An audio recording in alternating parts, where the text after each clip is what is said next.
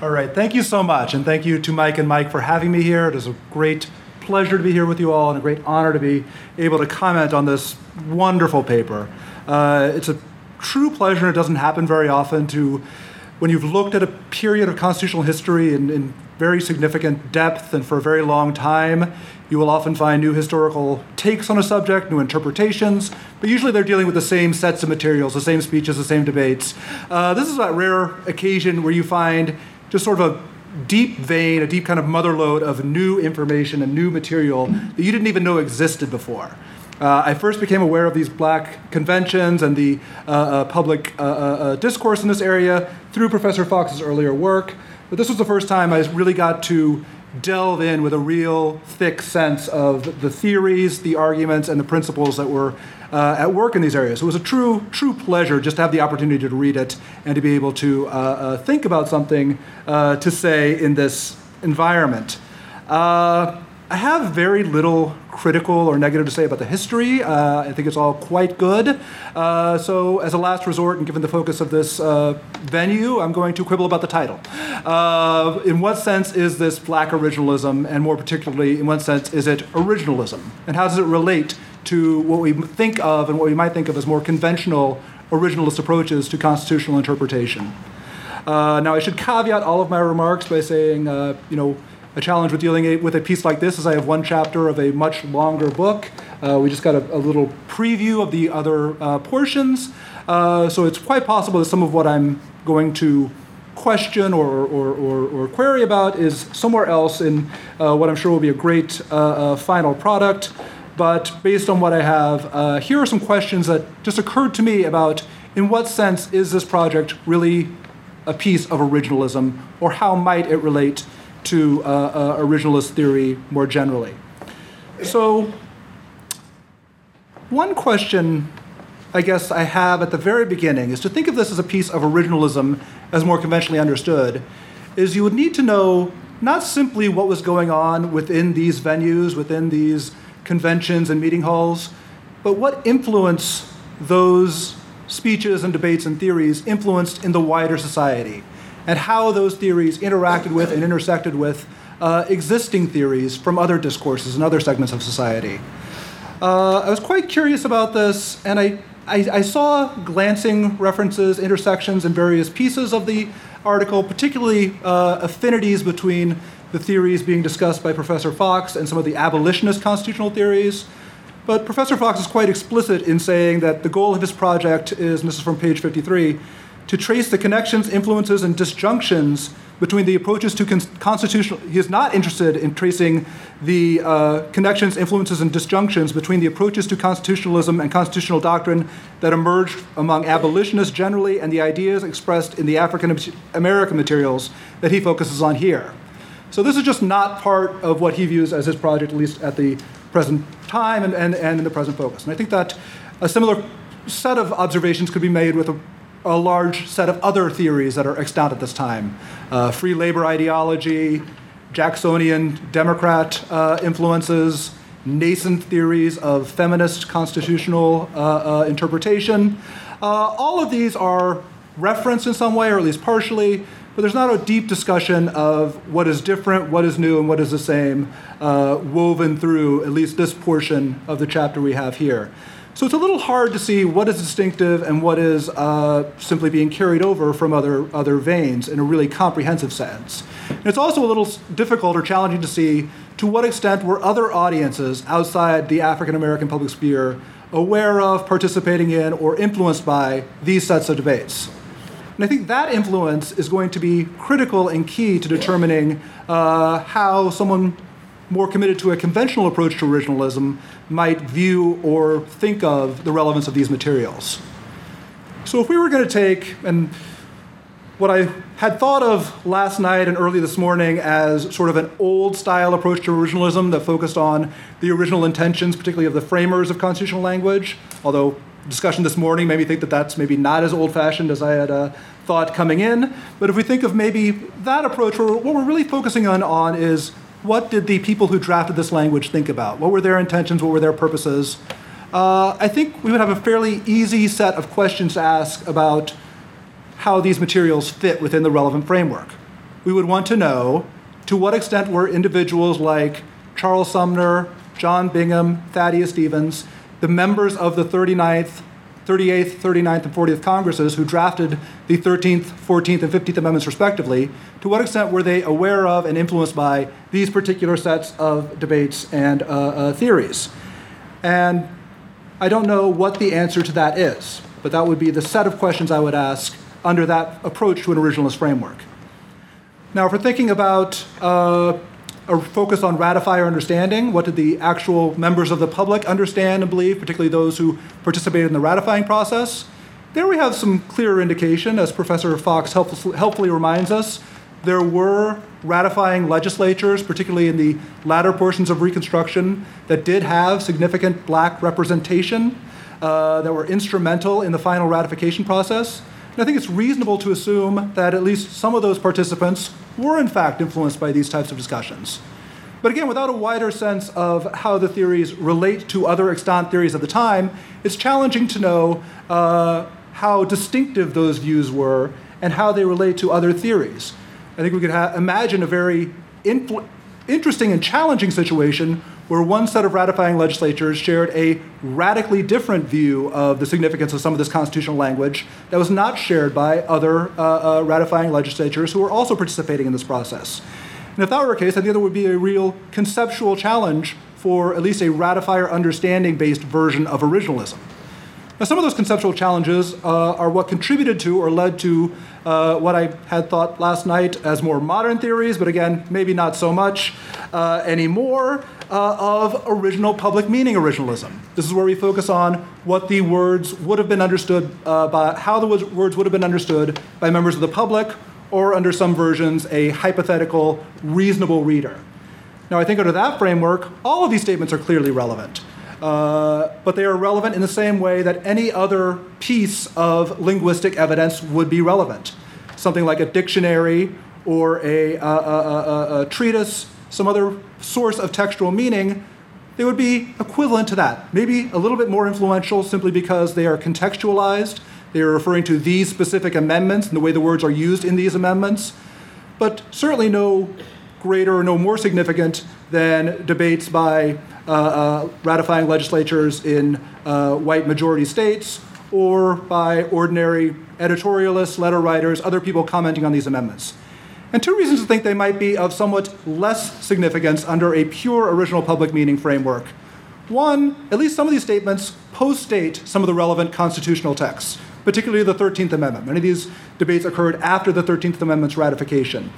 So if we're looking at them for guidance as to what the 13th Amendment meant, they are not irrelevant, certainly. Post-enactment history can be relevant, but there might be incentives to shift or shade or to change meanings or to assert meanings that may not have been obvious beforehand once these documents are given legal effect.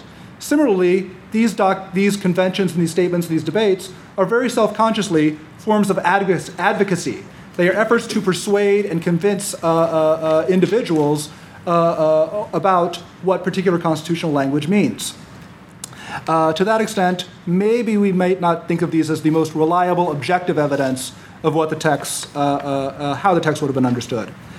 A final thought in terms of how this relates to original meaning is in terms of original interpretive methods. Recently, many have argued, including Professors Rappaport and McGinnis, that we should guide our understandings of constitutional language by reference to the interpretive methods that were used by individuals at the time of enactment.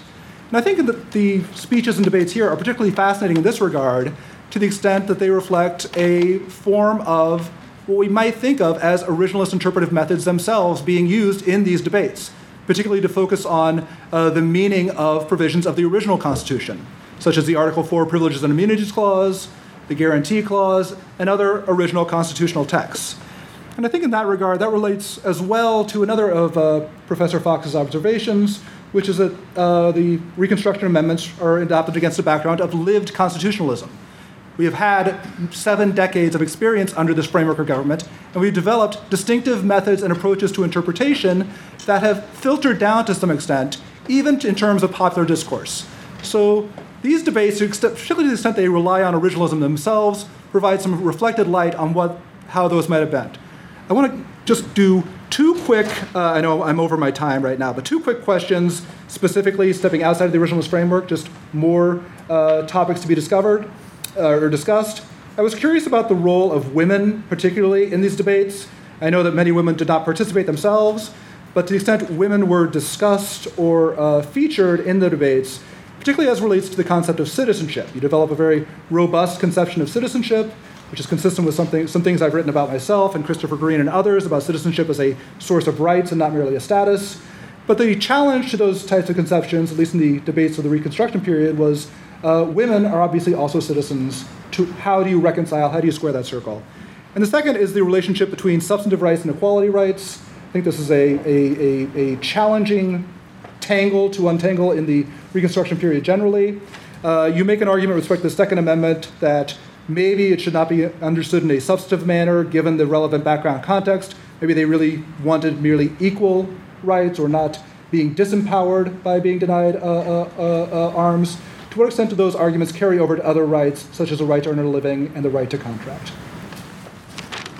Ryan, thank you. A quick untangling response, Jamie? Okay. So I'll respond to obviously some of the things and leave some others open that others are welcome to. Right?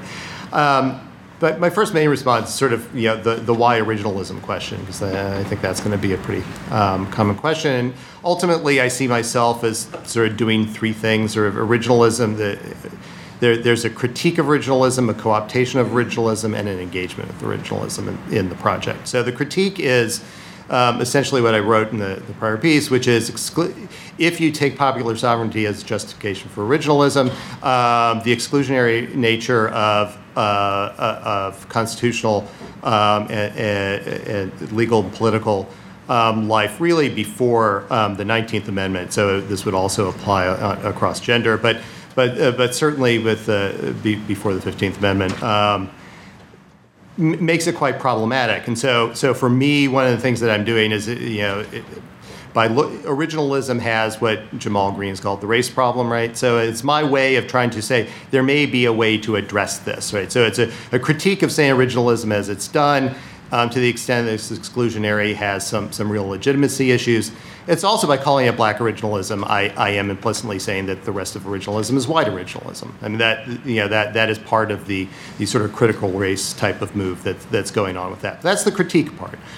The co-optation is to say, well, originalism is a way of giving a certain validity to historical experience and historical actors. And that's the type of thing I really do want to try to do and see as important. So I do want to see African Americans in this time period as particularly important actors and potentially, as I said, potential framers of a sort of the way we understand the Constitution after the Reconstruction period. And so I see that obviously an originalism that is black originalism is going to be quite different from other originalisms. So hopefully I can pull some of that out in parts of this book, but I don't see that. I don't know that I'm going to fully achieve that. But that's the basic concept. And then finally is the engagement issue. Is that one of the things that really struck me a number of years ago was to see in Heller and McDonald the black conventions that I was currently working with cited. And the first time that this material was cited. And I thought, this is really interesting for me as someone who's not an originalist in any sort of traditional sense. So I started looking at that more, and it made me realize and start reading up on what a lot of you have written. I haven't read nearly enough of it yet, but is that particularly the public meaning idea is a potentially really very rich source for bringing in some of these materials in just the way that the court did, and that the people who'd written particularly on the Second Amendment had done. And so I find that sort of angle is a particularly interesting one, and I think a fruitful one for an engagement back and forth with originalism. So that's why I see it doing those things. Now, I think that there's some, on the exclusionary critique portion, I think to the extent that originalism requires for some sort of validity or authenticity of the materials, something like, so some of the critiques you had about whether they can be really considered objective and also the weight you give to the different materials. What I would worry about, what I would caution against, is if you have too tight a requirement there, then you're going to be back at the exclusionary problem, it seems to me. Now, it may be that you know, plenty of people are comfortable with that, and that's fine. But to the extent that that's a concern, that if you're too tight on your requirements in this time period, you're going to. So, how tight are you in your requirement of Henry Wilson being influenced by the Syracuse Convention? And I mean, some of that can be shown. I think it's useful to the extent that it can be shown, but I also think it's very dangerous to make that a tight requirement rather than a loose connection. And to touch on one other, the two questions you had at the end, Ryan, which I think are the ones best to deal with at this point. So women and citizenship. Obviously, the citizenship that's being discussed in these conventions and is discussed more generally is a martial type of citizenship, and it is a male type of citizenship. And so it's absolutely true that the gender problems that infect white male discourse on citizenship at this time also infect black male discourse on citizenship. And while there are some African American women participating in a couple of these conventions, it's obviously really uncommon. And so you see things like the word manhood, the concept of manhood, which comes up all the time, is a very important one because that's basically the parallel concept for citizenship. And obviously that's deeply problematic. That's why I think this is ultimately, from a counterpublic originalism point of view, only a partial approach. Right, it is not a comprehensive or full approach, and that's going to be a problem and raises a problem. Now, of course, they see women as included in citizenship, but a different type of citizenship, right? A second-class citizenship, which is exactly the problem that they're arguing against, right? Well, that's a gender ideology problem, which is difficult for them to get out of. Though a few, like Frederick Douglass, move a bit away from that, but not fully. And then finally, the substantive rights and equals. That's really, I think, in the materials that I'm reading, it was a nettlesome problem for them as well. And so, I mean, I think you're right that trying to pull that out a little more is really important in this. But I also think that it's not going to be faithful to the materials, you're not going to be able to pull that out fully. Because, I mean, I think it is, at times they talk about it just as inequality, like in gun rights. Right? A lot of this is, the real concern is they've got guns and we don't, or they're trying to take our guns away so that they have them, right? So, well, that's an equality thing, but it's also a substantive right, and it's also just a basic protection issue. So I think that they're intertwined, and so trying to understand how they're intertwined is probably the best that one can do with this material, though there may be some other things.